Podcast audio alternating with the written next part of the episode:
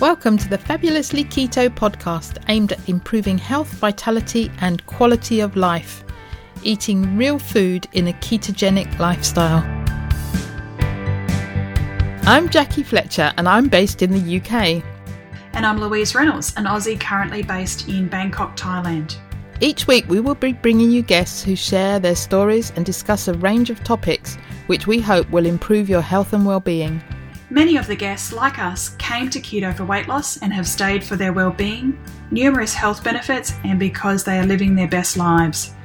We hope you'll be inspired to incorporate these ideas into your own health journey so that you can feel better than you ever have before. Thinking about starting keto? Take a listen to episode number two What is Keto and How to Start?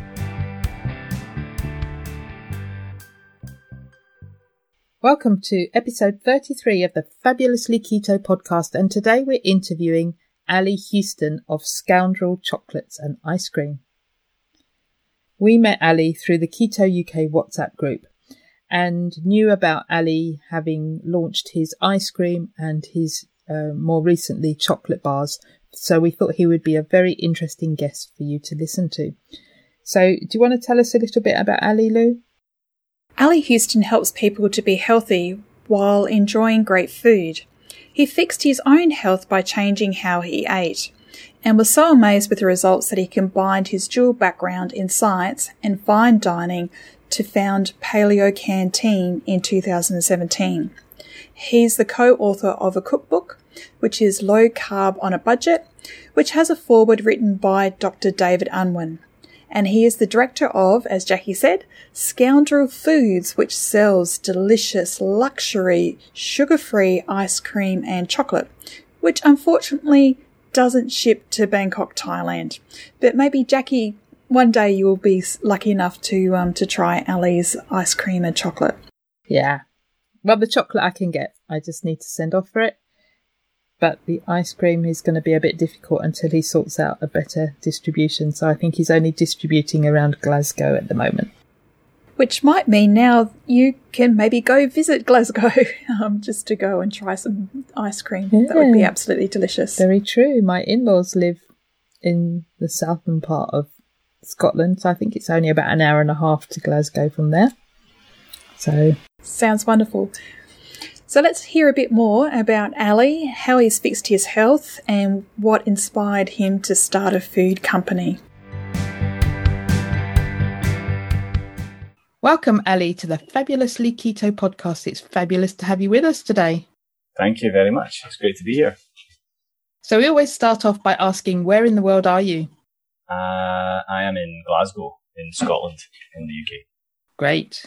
What's the weather like there today?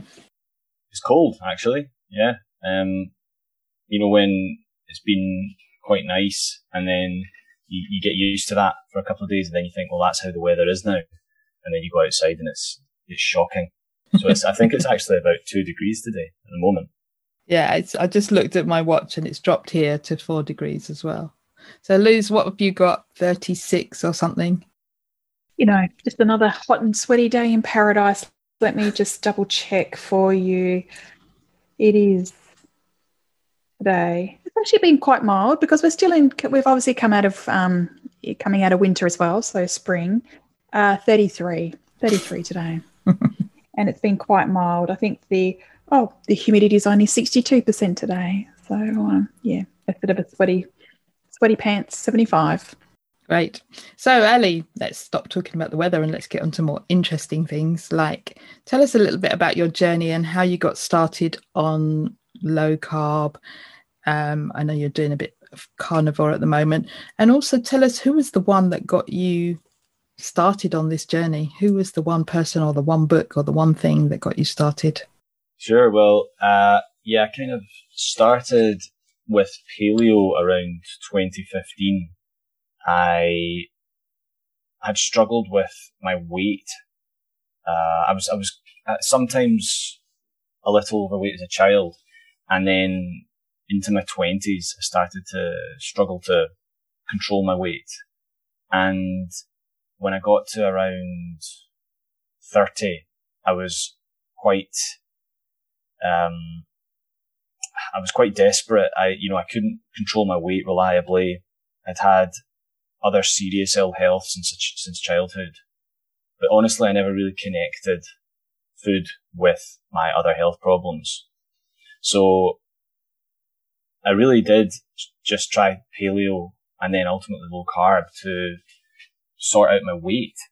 And I, I hadn't expected it to clear everything else up. Yeah, um, amazing, so isn't it?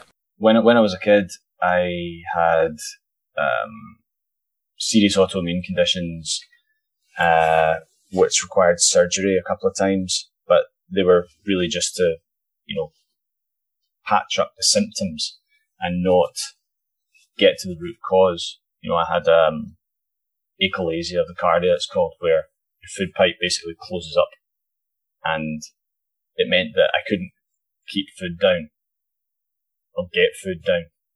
So I rapidly lost weight. Extremely concerning for everyone when I was about eight years old. And they, they did a, they did a couple of surgeries where they expanded my food pipe and that allowed me to eat again. But I've never heard of that. Yeah, it's, it's very rare. Um, in fact, I looked it up again recently. It's very, very rare in children and you can find a paper where a Glaswegian consultant, um, pediatrician wrote up a couple of case studies and I'm pretty sure I'm one of those case studies in the, in the early nineties. So that was the, probably the, the, the worst, um, visible effect of the autoimmune problems. But, you know, I had mental health issues as well, going right from childhood through to, uh, last, you know, a few years ago, where I would struggle to concentrate sometimes. I would have anxiety, uh, and depression. And I never really associated that with food, to be honest. So kind of fast forward to, uh, about 2013, 2014, and I decided I was going to really properly tackle the weight thing. And I tried calorie restriction, which of course works in the short term. And you, you just, you start to get very, very hungry again. And, uh, so I put the weight back on and I was pretty bummed out about that. And I ca- honestly can't remember where I'd heard about paleo.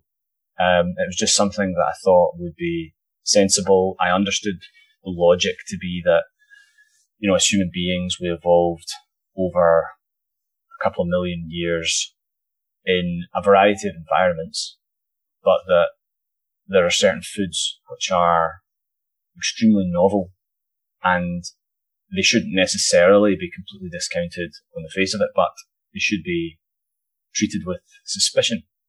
So I thought, well, I'll give that a try. That makes sense to me, you know, scientifically. I, I uh, have a, a kind of mixed background after school. I worked in high end restaurants and ended up being a manager in these types of places. And then I decided to go to university and I got a physics degree. So I was working in physics, science, engineering kind of field, um, when all this was, was coming to a head. And so it made sense to me scientifically. I thought I'll try paleo and I liked it. You know, it, it, it made, it made sense to me. I liked the food, but it didn't help me control my weight particularly well. You know, I was still eating a lot of sweet potatoes and that kind of thing, rice sometimes. And it was, if there was one single person or book that helped me, it was, um, my physics professor who had been my undergraduate physics professor and he was my, uh, supervisor when I was studying for PhD. And uh, his name's Professor Ken Strain. He's a fellow of the Royal Society of Edinburgh. He was part of the, the international team that discovered gravitational waves in 2015, uh, which earned the, the heads of the, the group Nobel Prize in Physics. Um, so he's, he's pretty smart. And he'd had chronic fatigue syndrome, ME, and, uh, he was told in his early 40s that he probably wouldn't work again. And he kind of did what he does best, which is dive into the research and um, came up with, you know, what healed him, which was low carb. six months after he started, he was running 10Ks again. And so he had spent subsequent years really getting into the research and he was able to point me in the right direction and say, you know, go and read this blog, go and read that book, uh, and go and go into PubMed where you can, you know, look up all the all the nutrition research and come to your own conclusions. And I think it's quite difficult if you do all that reading to not conclude that eating low carb and paleo is extremely healthy and that if you have metabolic or autoimmune problems, then it's a great way to, to prevent them from recurring and to heal them. So that, that took me up to around about 2016 and I noticed the difference almost straight away. You know, within a week, my chronic heartburn had gone. I could lie flat in bed again, sleep through the night. It was amazing. Changed my life, you know, straight away. Yeah. And the extra weight that I had just melted away and stayed off. I uh, found it easy to keep off, even though I was eating rich, delicious meals all the time. Yeah. And I was just so amazed by it that I decided I was going to stop the PhD and go back to food, which is where I'd originally worked. And I started my company, Paleo Canteen. And so we started in 2017 in Glasgow and, uh, we basically built from there. And so the Paleo Canteen was an actual restaurant, was it? Yes, we originally we were in a rock and roll music venue called King Tut's Wah Hut in Glasgow. So we did the food in there. It was a strange mixture of health food and uh, that kind of music. But we were there for nine months. It was uh, it was a good time. We sort of developed the the brand and what we were offering, and uh, built up our audience. The plan was always to get to as many people as possible to help them, just like I've been helped. And so that means going online, uh, and bringing out resources and products that can, um, be scaled up.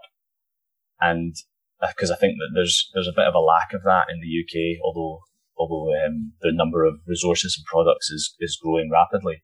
So started off in 2017 on the high street and, uh, we, we would do events and stuff as well including Jen Unwin's Real Food Rocks Festival um, in 2019. Yeah, Lou uh, went to that. Oh yeah, yeah, that was a great day.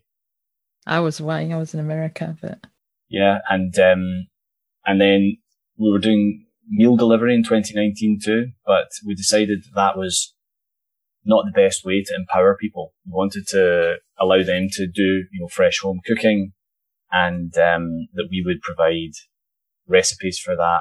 Hence the, the cookbook, which I'll show you on the video. I don't know if you're going to use the video, but um, yeah, Paleo Canteen Low Carb on a Budget is the name of the cookbook, and um, it's got a foreword by Dr. David Unwin, and uh, I, I'm really happy with how that turned out, and it's empowered people to to make great food on a budget at home, and that came out last summer. Uh, and at the same time, we brought out our um, low sugar keto ice cream. Scoundrel, it's called. So I was going to ask you what what inspired you to to write the book. First of all, sure. Well, I think there's a major criticism of keto or low carb. You know, once people realize they have to concede how good it is for people, they say, well, it's such a, uh, an elitist middle class diet that excludes anyone who, who doesn't have loads of money to spend. And I just think that's untrue. You know, there's, um, there's cheap cuts of meat. There's cheap sources of fat that are extremely healthy mm. and available almost everywhere. You know, there are spots in the country where you get these food deserts where maybe the the, the su- local supermarkets are more convenience stores and they don't have the best um, sources of cheap meat. But on the whole, you can always go to a butcher or a large supermarket and get cheaper cuts of meat, uh, bones, offal, you know, veg and good sources of fat and make something really, really nice. So th- that's what we wanted to show. Great. So then what led you down to ice cream? That must be quite difficult to distribute and get out to people. Yeah, well, ice cream was one of the first things that I wanted to do actually, because when I started low carb, uh, I wasn't paleo at first. I, I kind of, I, am sure I share this with a lot of people who start low carb in that they, they want a, a replacement food for the things that they're used to eating all the time. Mm. And for me, that was ice cream. And it was a bridge away from eating the worst foods. Yeah. So I would make my own at home with uh, a little ice cream maker.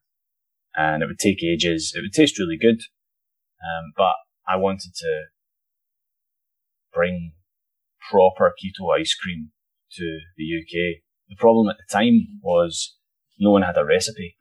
So, um, I developed that over the next couple of years until last year when it was ready to come out. And, uh, it's been really popular. I sell it in shops in Scotland and we've got some really devoted customers already. And, um, we're, we're just looking to get it out further because it's, it's unlike our chocolate. It's not something you can, you can, ju- or the cookbook. It's not something you can just send out very easily. Uh, it doesn't really send out, um, at all individually. So we're, we're talking to, uh, some larger retailers at the moment about getting it out around the UK. Yeah, you really need to get in with some big supermarkets and have their use their distribution process, I guess. Exactly. Yeah. Frozen is just difficult. Yeah. So you just dropped the C word and you mentioned about chocolate. You know, that is obviously another one of my favorite food groups. So tell us a bit more about developing um, your chocolate. Yeah. So I think after ice cream, chocolate's probably one of the, the, the most popular. It's probably more popular than ice cream in terms of something that people miss when they're, when they go on keto, myself included. And I didn't see anyone doing it exactly right. You know, there are lower carb chocolates available, but they usually have loads and loads of inulin fiber, which if I eat, it just doesn't sit right with me.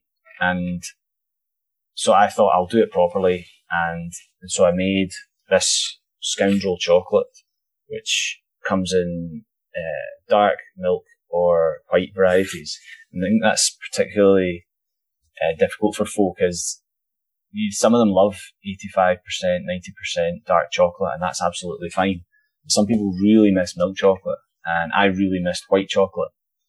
Um, so I thought, well, I'll do this and I'll I'll not use milk powder because it's, it's, um, quite high in, in carbs and some people don't react well to it. Some people just don't want to eat dairy. So it's dairy free as well and it's sugar free and it's keto and it's, it's gone really well. You know, the, the response has been amazing. Uh, we're having people reordering again, um, straight after they've, they've, they've got their, their deliveries.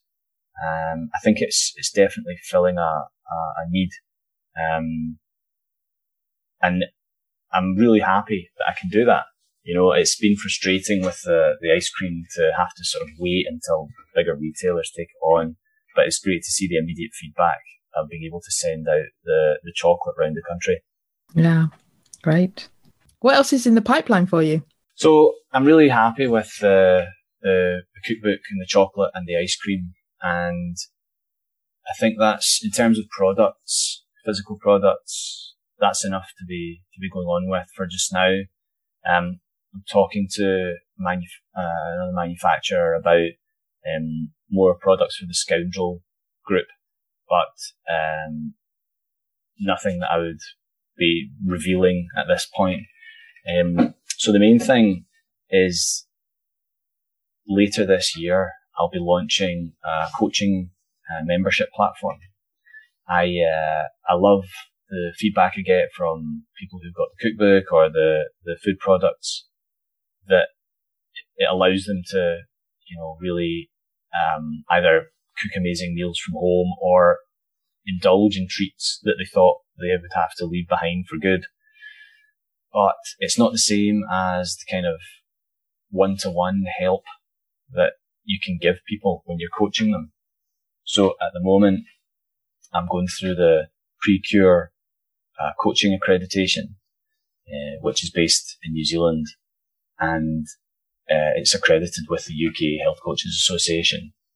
And I'll be uh, available for one-to-one coaching um, later in the year, and also I'll be making a membership platform so that people who don't want one-to-one coaching but do want extra support through eating low carb or paleo or keto and just feel like they're not able to do it 100% themselves.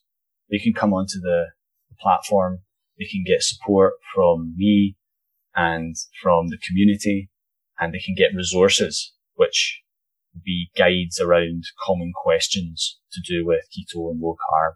Yeah. So that's what I'll be launching and I can't wait because that one to one personal communication component is some, sometimes lacking when you're an entrepreneur behind the computer. Yes. And I think lots of people do need that extra support and help to to see it through. Some some people are really good to take the information and run by themselves, but having that well, one community, we know that the communities work because you've got a Facebook group and we've got a Facebook group. But um, I think sometimes people need that extra help and accountability. Yeah, I agree. And I think it also is nuanced, certainly having having lived in, in the UK, that there is you know, those little differences between you know Australia and the UK and the US particularly. We see loads of products that are available in the US and as you said, the UK is slightly different, you know, in terms of our palate, um, in terms of obviously the resources. I mean, we don't have a Whole Foods on on every other other corner, um, or Trader Joe's. You know, those big those big chains that are catering to to paleo, particularly um, Whole Foods, in terms of the branding that they have over there. So the range.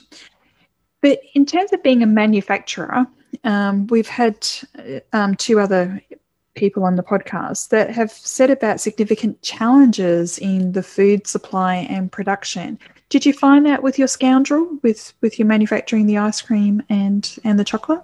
Yeah, to some extent. I mean, you have to use specialist ingredients, and so you need to go. You need to do the work to source them and make sure they're good quality. And um, that they ultimately they taste good. And that's the main thing. If you don't have a, a product that's really good, then what's the point? But those were the main ones. You know, I think convincing a manufacturer to work with you is fairly straightforward if you've got the knowledge and the passion. I think finding specialist ingredients is just about doing the legwork and trying them yourself so that you can trust them and that you really like them. Mm. Um, and then it's a matter of finding customers, really. Yeah, great. So just before we came online and we started recording, we were talking about food companies and how you were saying how food companies are not to blame for the position we're in. So can you share your thoughts on that with the listeners? Yeah, sure. And I mean, I would say that food companies can shoulder some of the blame because, um, you know, what I was saying before was that demand creates products and there's clearly a demand for keto and low carb products that are legitimately catering to people's health and, uh, therefore me and the manufacturing partners I work with are delighted to make them. And, you know, you can see it in other areas like, uh, you know, coconut oil, for example, where you can see in some of the bottles now that they're being manufactured by huge multinational companies. You know, co- companies just respond to demand in that regard. But of course, companies also make products which have a good uh, profit margin and then try to create demand as much as possible. Mm. So there is there is some blame there. Um, you know, a lot of nefarious tricks are used to guide your eyes towards uh, certain things in the supermarket, and you both know as well as I do that 80% or so of the supermarket is just becomes kind of null and void when you go like a healthy low carb uh, keto lifestyle because there's so much sugar, refined flour, veg oil in there that you just don't go down those aisles anymore. Yeah. And those kinds of foods, clearly manufacturers make a very good profit margin because sugar, refined flour and veg oil is extremely cheap. For example, uh, sugar is about a tenth of the price of uh, erythritol, the sweetener that I use, which I think is um, is probably best tolerated and tastes um, most like sugar um, and doesn't spike blood sugar at all. So, you know, you can see why there's an incentive for companies to stick to the cheap ingredients, heavily market it and sell that. And similarly, I think, you know, if you look at, um, if you look at campaigns like the Eat Lancet campaign to reduce meat consumption and to increase consumption of highly processed fake meat, uh, you know, some companies that are involved in that, uh, in that, uh, in that group include, you know, Unilever and, uh, Barilla, the pasta maker. You know, you can see how it's, it's kind of in some ways a battle for calories. You know, uh, you, you can't patent beef. So that makes it uh, difficult for these types of food companies who sell processed food mm. to make money from you. So there's definitely a mixture there, but I would say that um, food companies per se aren't the devil. They just respond to demand a lot of the time. Yeah, and we've guided that over the last hundred years to create for them to create more and more convenient food for us to eat. Yeah, I mean, we do, you know, collectively, the world love processed food. It's it's highly addictive. It's um, it's satisfying in a way, in a in a short term way, and it's comforting in a short term way, and it's it's in some ways it's like other addictions. Like you know, I used to smoke a lot of cigarettes, and if if I was if I had my back against the wall and I was stressed out, or I was um, you know abroad and uh, you know uh, lost or something like that, I could always get cigarettes. They were like an old friend. And I think a lot of people feel like that about sugar and about other foods. You know, it's a comfort. It's, it's always there for you, which is kind of a dark thing to, to admit or dwell on, but I think it's true for so many people. And, um, yeah, that's a, that's a big component of it too. So really what you're saying is, you know, in terms of we know that there are elements, as you said, nefariousness of the the big foods.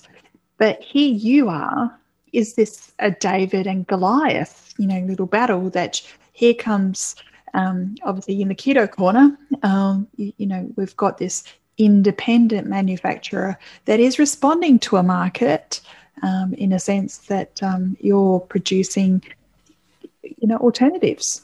Yeah, well, what tends to happen, I think, is you get the Goliaths who maybe start responding to this kind of demand by making pseudo keto products. So they'll, they'll make something that they, they say is keto, but if you really dig down, it's, it's a, it's a bit of a chemistry experiment and it's, it's not great. Um, and over time, they'll, they'll see the market grow and end up buying uh, or offering to buy the independents who get to a certain size. you know, for example, Mark Sisson from Mark's Daily Apple in America made Primal Kitchen stuff. And that included the mayonnaise and it made out of avocado oil and, um, healthy protein bars and that kind of thing. And he sold to, I think Kraft, Nestle. Is that the one company? Can't remember who it was. It was one remember. of the big boys for 180 million dollars. So, you know, it's not a small market there anymore. It's, um, it's joined the mainstream. And I think the UK is behind America by, I don't know if it's five years or more or less, but it's certainly moving in that direction. And so, um, what felt a few years ago like still quite a niche, I think is becoming very much more mainstream. And the great thing about it compared to other ways of eating is that it's absolutely plain that it changes the lives of people who need it. You know, David Unwin's work, which he's now published with Jen Unwin and others, including uh, academics, not just doctors, shows that, you know, these, these interventions where people just change the way they eat is reversing the diabetes. It's preventing them from having diabetic amputations, uh, improving their energy, their mental health, their weight, their blood pressure, cholesterol, the triglycerides. Same with the Virta study in America. So you still get people sniping about it and saying, oh, what about the kidneys and all these myths that won't die. But you can't put this genie back in the bottle now. It's, it's, it's out and that's it.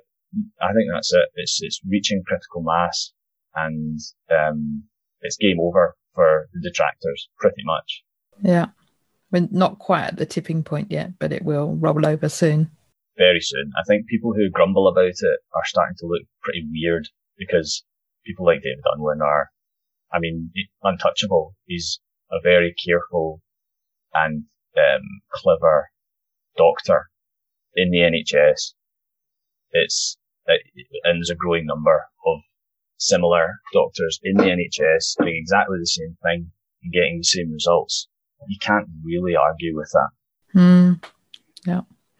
We've had on the podcast Dr. Ian Lake, who is also a doctor, um, Chris Barkley, who Dr. Chris Barkley, who's now retired, but he, he learnt this through one of his patients, and then Dr. Michael Baslington as well.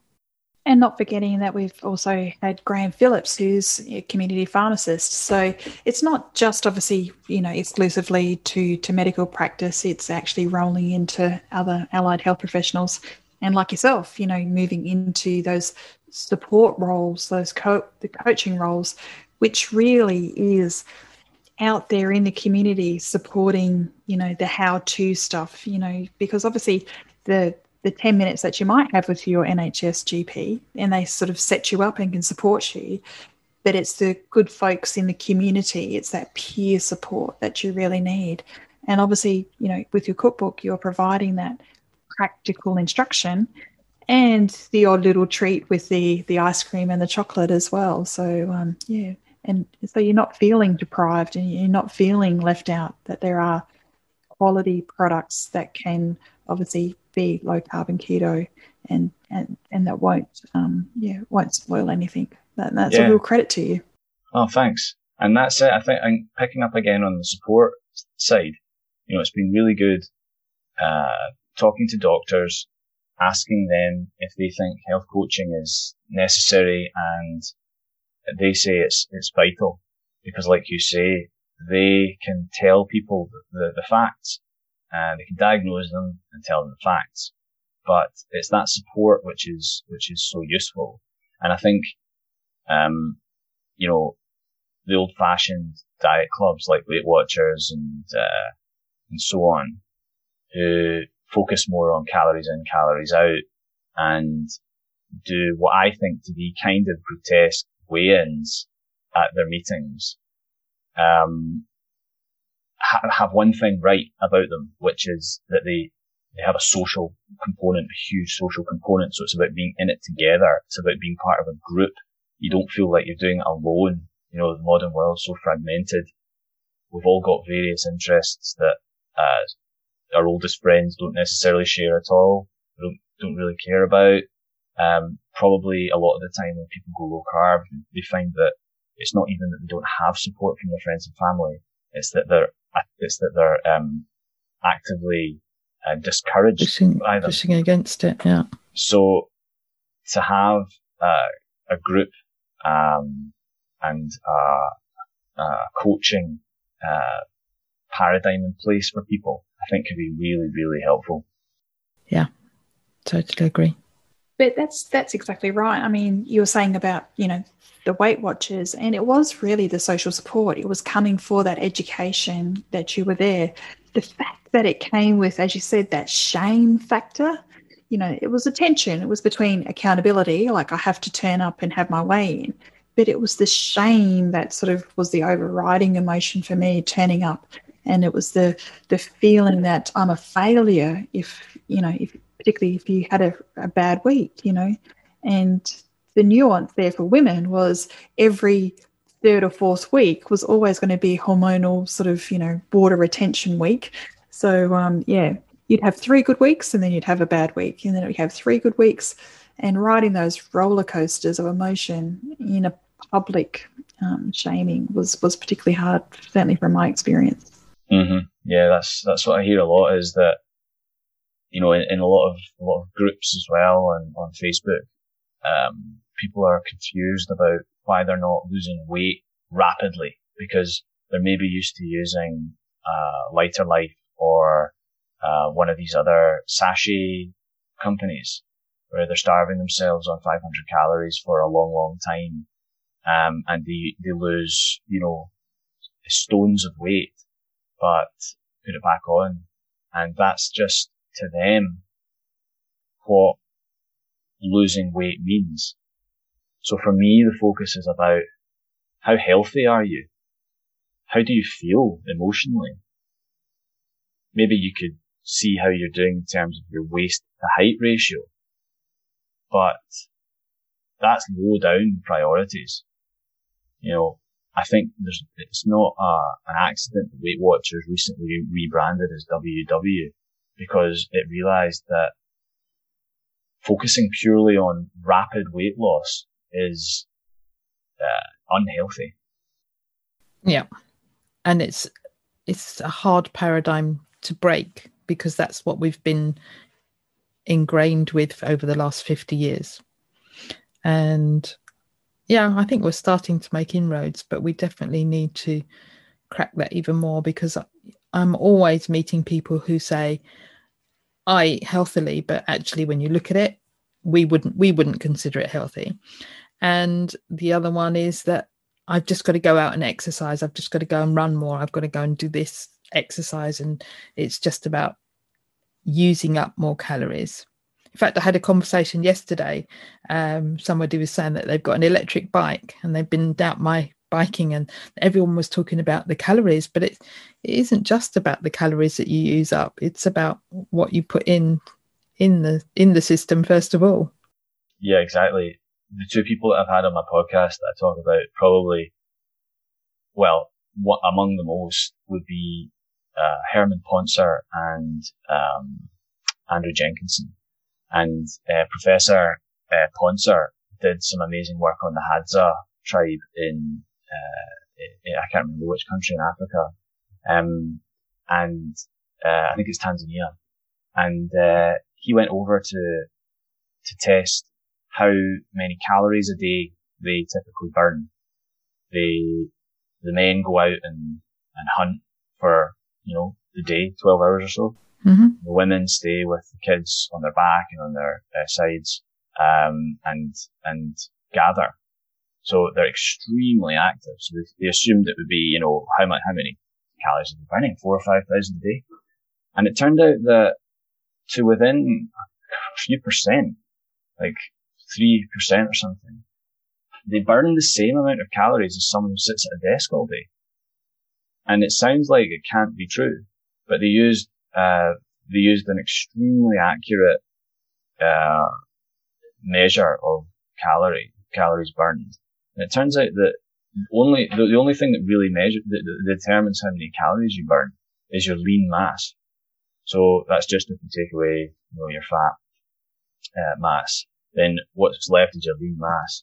And so someone with the same lean mass who sits at a desk all day burns to within a few percent the same amount of calories as a, as a Hadza hunter gatherer who's out all day long exerting themselves.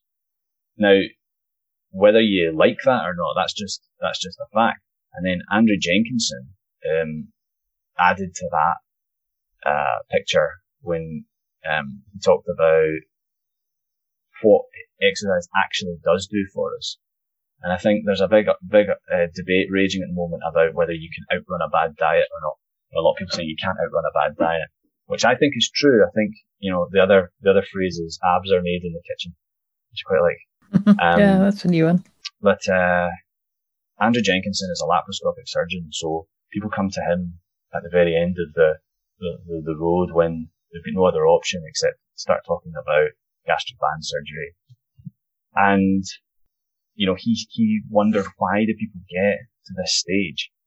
And, um, he notes that really what happens is, you know, people diet and, um, they change what their weight set point is in a negative way. So your weight set point is uh, controlled by various things in the body and, um, you eat to maintain that weight set point.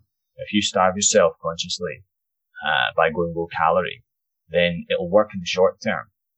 But what you do actually is raise the set point because your body is afraid of being starved. So when you get food again, you actually, that's, that's, that explains the phenomenon of when people diet and then they put the weight back on plus a few pounds more, which is extra demoralizing. Hmm. So um, he, he noticed that and that it's, it's, you know, obviously that's not a sustainable way of dieting, but around the, uh, the exercise question, it clearly helps people in some way, although it's hard to distinguish whether it's, you know, uh, the exercise or the, the, the change in diet because people usually do both at the same time. But what he, what he suggests is that you do become more, uh, insulin sensitive when you, when you exercise well.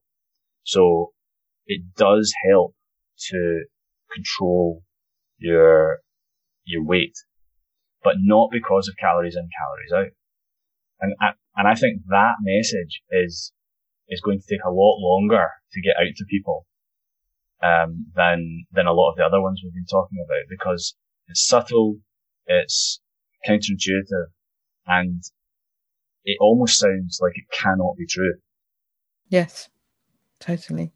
And, but we all know that it's important to have to exercise for health.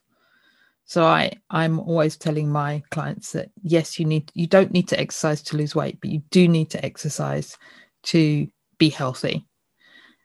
And I think that's the important message that we need to get across is we need to, we need to move our bodies. Our bodies were made to move if we want to keep moving them through the years, we need to keep moving them. Yeah, absolutely. And I like the combination of of uh, weight training and um, cardiovascular. You know, the some people say that you you should really do you know high volume cardiovascular gives you the best benefits, and some people say that you just need to do weight training. But I think both are really good. Um, and for me, the most important thing with any of this, whether it's diet or uh, exercise, is that you really enjoy it. You know, I think it. I think a lot of people get really disheartened because they think that to be healthy, they have to go to the gym and do two hours on a bike that they find very boring. Um, no, I mean, you can get a lot of benefits just from walking for an hour or going on a, a, a real bike uh, I, saw someone call call it an outdoor peloton. I thought it was brilliant. Like, this, why has no one ever thought of that? Yeah. Um, and I've been doing that whilst the gyms have been closed. I've been going on long cycles and, uh, and I've been loving it. Um, cause I can't run. My knees degenerated somehow in my twenties. And so I can't run more than about a mile really. But yeah, the, I totally agree that, you know, that exercise is really important. I think that's why there's this big argument about people saying you can't un- outrun a bad diet, which is technically true, I think, but, um, it might, it might convey the message that exercise itself is not important, which, which I think it really is. Hmm. I think mental the mental health, health benefits. yeah. Yeah. 100%. yeah. The, yeah. I the mental health right. benefits. I don't feel mm. right if I go a few days without going on a long walk or a, a long cycle or going, going to the gym and lifting some weights. Yeah. And the thing that I really enjoyed about when I was living in the UK was the little local gym, and it was that sense of community. And it was going to these classes, and it, it focused on um, progressive overload. So we were lifting heavy things repeatedly. But there was this group of women that were older than me. So they were in their late 50s, early 60s and they were lifting heavier things than me. And it was amazing. Like it was so inspiring that the coaching that we received, and they were specialist specialist coaches. So for um, in weightlifting, so I improved my technique in squatting and deadlifts. These, you know, those compound lifts, they were fantastic. That the added benefit of I'm going to go lift heavy things with a group of like minded women, that was absolutely, you know, the best thing about actually turning up. So the benefit that I got was not necessarily any weight loss, but you hit the nail on the head. It was my lean muscle.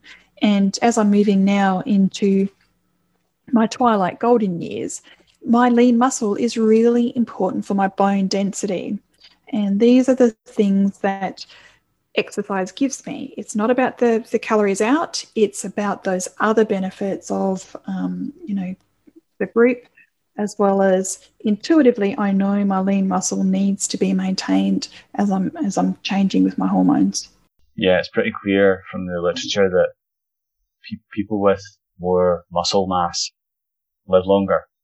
And what determines how much muscle mass you have today is how much muscle mass you had yesterday.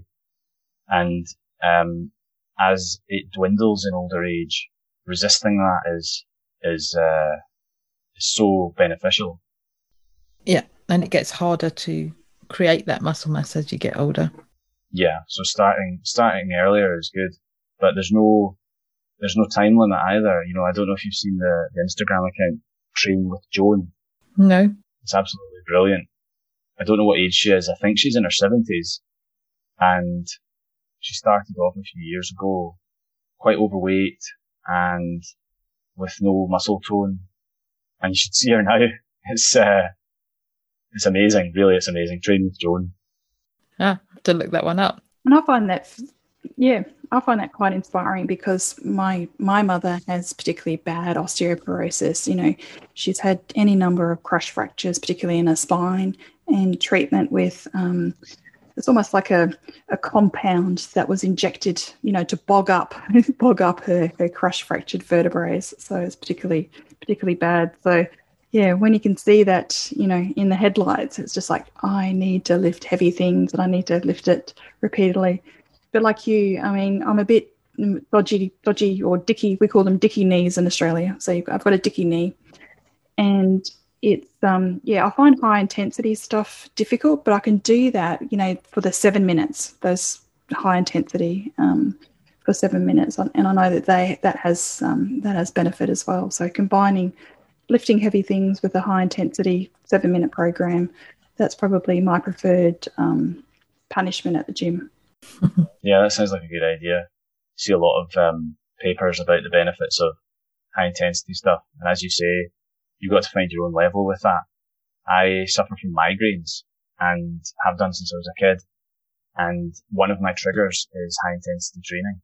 So if I go to like a kettlebell class where they really pummel you, then I might have a, a you know, like a king mother migraine next day and it doesn't really fade for a few days properly. You put your body under a lot of oxidative stress when you work out to that uh, extent. And so finding your own level, I think, is important. You don't need to knock your pan in. Mm. Yeah, I think it's about consistency and just keep doing it. I, have I've spoken to someone recently who uh, goes on long walks and does sprints. So she's um, older herself and uh, just you know goes on long walks and finds a, a, place where she can uh, sprint flat out. And she's worked up slowly over time and uh, she'll do 300 meter sprints now. Uh, and that makes her feel amazing. The combination of a long, um, low intensity walk and short burst of, of high intensity. She really feels the difference. It's quite interesting. Mm, yeah. It's actually really interesting here in Bangkok with the humidity. And I know that I don't have to work very hard to obviously get a sweat. But working hard under these conditions, I actually don't have to go as far. So I think having a look at your environment and how you can change that as well has has been quite interesting for me, knowing that I can still do, as you said, that low intensity, but I know that I'm working harder um, given the given the higher um, relative humidity that I have to endure as well, which also means that I have to have loads of electrolytes when I um when I get back and make yeah, sure, that, sure. that I've topped up my electrolyte. Yeah. A lot of people swear by uh, Bikram yoga, don't they? The hot yoga. I love that. I was doing that in Australia and I absolutely loved the Bikram yoga. It was absolutely fantastic. I can do that on my balcony, so that's fine by me. So, um, yeah. You mentioned earlier about your podcast. Um, so, tell us a bit more about your podcast. Yeah, it's called the Canteen Podcast, and I started it in 2019, and uh, it's been really great. You know, I've I've um, I've had chats with people from all all walks of life and backgrounds and countries, and um, they might be experts, they might be people who benefited from eating in a particular way, um, but it's been absolutely fascinating and a huge learning experience. That's put me in touch with some amazing people. Yeah, it's one of the ones I listen into occasionally. Thanks. Yeah, I mean, what's great for me is that it challenges my assumptions. So I think uh, every day's a school day and there's a lot of misinformation that goes around in forums and groups and everyone outsources their thinking. You know, you can't be expected to understand how to build a computer. You know, you outsource that to someone who does. Mm-hmm. And it's the same with nutrition or anything else. You know, uh, you expect that the people that you trust just know, and therefore it's like you you know it yourself. You once you trust someone, but there's a lot of people who pass on information that is not verified, and sometimes it's completely understandable. Maybe there's a a slight misinterpretation of the of the data that is that is uh, completely fair enough, and that it's just you know it needs to be corrected by the normal uh, processes in, in scientific inquiry. And then other times it's it's just kind of a just so story, which doesn't really have any backing whatsoever. You see that all the time in, in all online communities, including low carb, keto, etc. So I wanted to provide a source of information that was as reliable as possible, really. Mm. Yeah, great. So, Ali, before we finish up with our last few questions, how can people get in contact with you? So, you can get in contact with me directly on social media at Paleo Canteen, P A L E O C A N T W N, on Twitter, Instagram, and Facebook. And you can also look at Scoundrel, which is at Eat Scoundrel on the same platforms. And you can go to the website, which is paleocanteen.co.uk, uh, or you can email me, uh, hello at paleocanteen.co.uk. Great, thank you. Hey, Ali, looking back on your journey, what would you do if you could do anything differently? Well, I think the hardest learning that I've had to do is that there are so-called keto approved foods which simply don't agree with me. And I keep going back to them again and again because they're very addictive. And that for me would be cheese, yogurt, and, you know, particularly those two, but also dark chocolate. I just, caffeine, I just don't do well with. And I'm not sure if I could do it differently. That's the thing. You know, if, if I could go back in time and tell myself, listen, save yourself the bother. You don't want to eat these over and over again, then I would, but I'm not sure whether it would make any difference to be honest. Yeah, probably not. I think you have to be in the right place. You have to do everything in the right time, don't you? Yeah. It's like uh, Rod, the Rod Stewart song. He says, I wish I knew what I know now when I was younger. And I always thought it was pretty unfair that he didn't actually say in the song what that is. You know, that would be nice for us young people to benefit from his years of experience. But, but the point is that until you've actually lived it, um, you, you, you don't know it. No. And even if, even if you, you could go back to your old self and tell yourself that it, you, you might not have listened. Yeah. And I think you've hit the nail on the head. I think it's that the power of that lived experience because there would be no point saying, Ali, you can't eat cheese, you can't eat yogurt, you can't eat this. But that can often, often evoke, in particularly in a rebel sort of personality or a tendency, it's like, just watch me. I'm going to eat that big wheel of, you know, blue castello and I'll tell you. So I think it really has to be the power of your own n equals one and your own lived experience. Absolutely. And sometimes even I think that's what coaching is good for is getting the client to realize that they know that something isn't good for them. And it's, it's getting the part that knows to tell the part that won't listen to, to stop doing it. Mm. Because if someone else tells you that you need to stop, it's just like you say, there's a defiance. Um, but if you are telling yourself, then that's much more powerful. Yeah, has to come from within. And that, so and we know, we all know people that would do well to be on this journey along with us. They're just not ready to hear it yet. Yeah, and that's, I guess, on kind of uh, insurmountable. You know, you can't force someone to, yeah, as much as it hurts, you know, I, I kind of, I, I, was very, I was evangelical about it in the early days because I thought if people only knew how powerful this was, then they would, of course they would do it.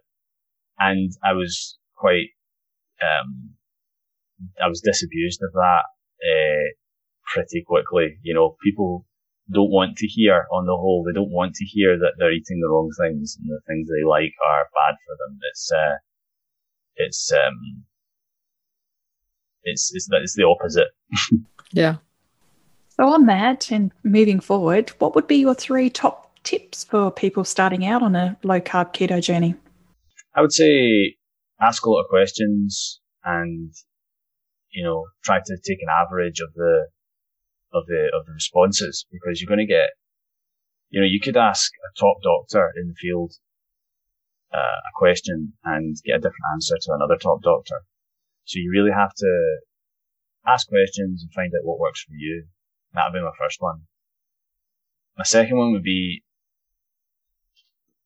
you know, keto and low carb is, is great, but adding a paleo component can be really, really helpful. You know, the, the, the logic of keto and low carb, I guess, is uh, cutting out carbohydrates and to a lesser extent uh, inflammatory foods in general can be very good for your metabolic health, which I agree with. The extra logic of paleo, which is be suspicious, but don't discount, but be, suspicious, be suspicious of foods that we've only introduced as humans in the last few hundred or few thousand years. So dairy, seed oils, refined grains, and you know that's when I think the um you get the the, superpowers coming in.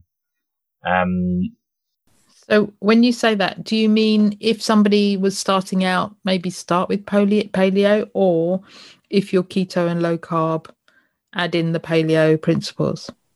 I think there's no harm in, in starting off paleo low carb.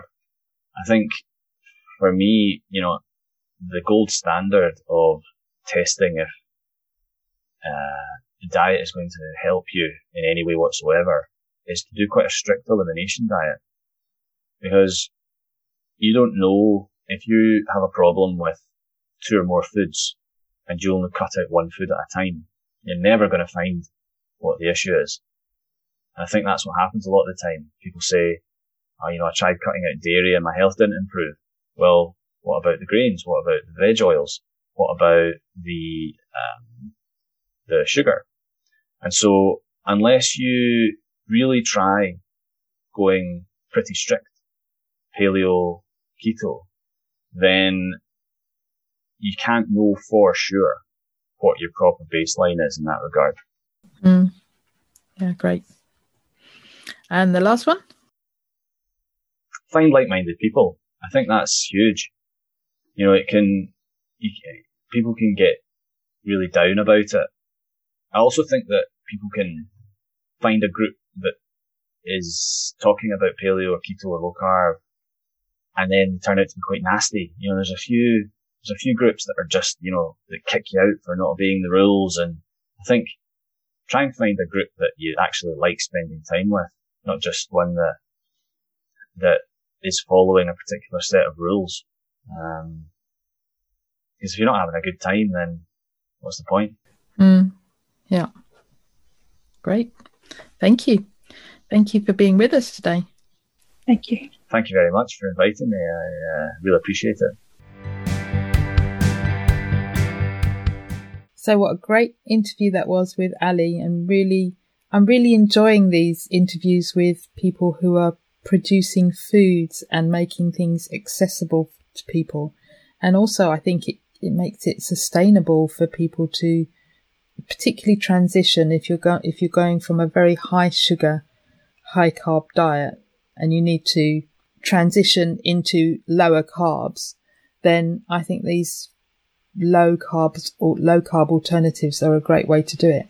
Absolutely. And I think, you know, for me, we're, we're just consumers of food. We don't actually go into the science of the food or particularly what we've become more knowledgeable about is the food systems and how the food actually arrives, you know, into, into our store.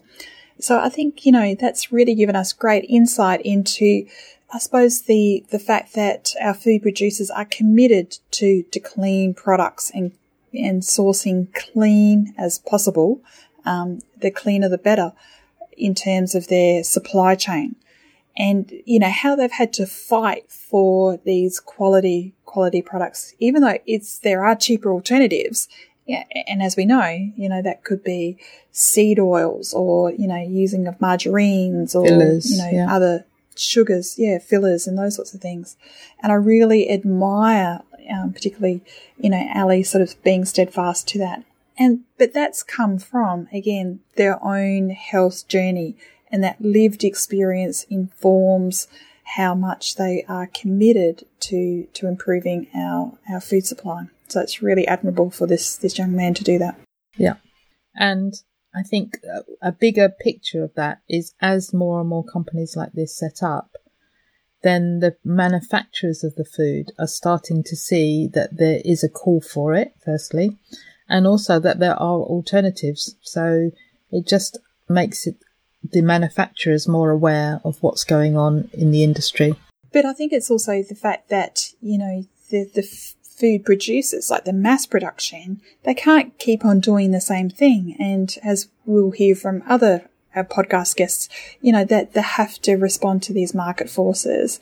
And independent food producers like Ali, um, you know, are coming out of the woodworks because of the current food systems are so detrimental to, to our health and having to provide alternatives. And the fact that, you know, that being an independent producer means that they have so much more control over what goes into the food. Mm, so it's all good, looking looking good for us on a low carb way of eating to have lots of alternatives and particularly in the UK. So you're particularly lucky that you've actually, you know, got these great alternatives.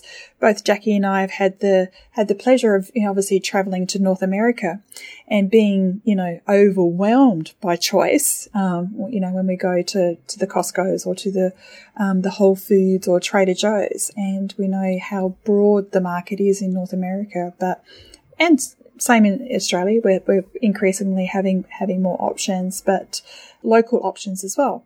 And we know that local is better. It's better for our economies, it's better for our supply chain, and being fresh, seasonal, and, and local mm. is even better. Yep.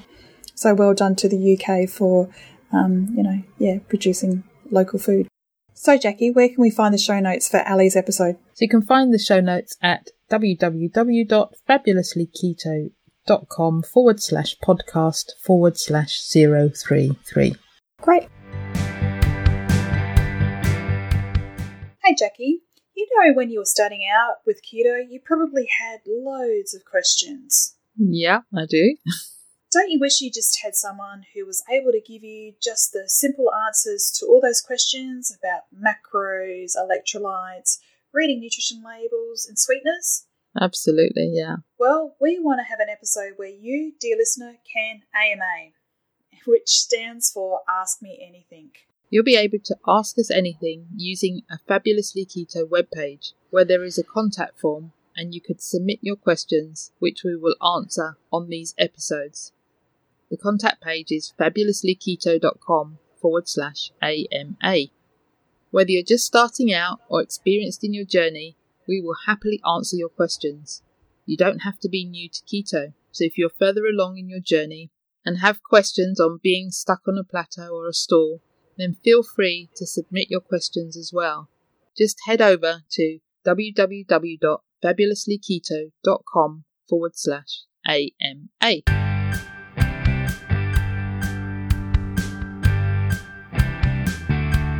It would be great if you could support us through Patreon. Go to patreon.com forward slash fabulously keto and you can choose the monthly amount you wish. Can you recommend a guest we can interview? If you can, click on the link in the show notes to send us your recommendation.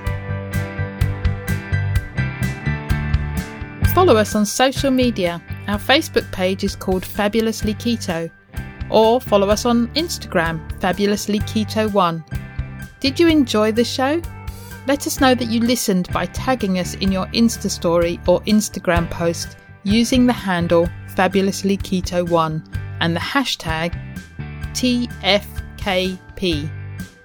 All the links are on the website and in the show notes. If you haven't subscribed to the podcast, click the subscribe button. Reviews help us to be found and reach new listeners.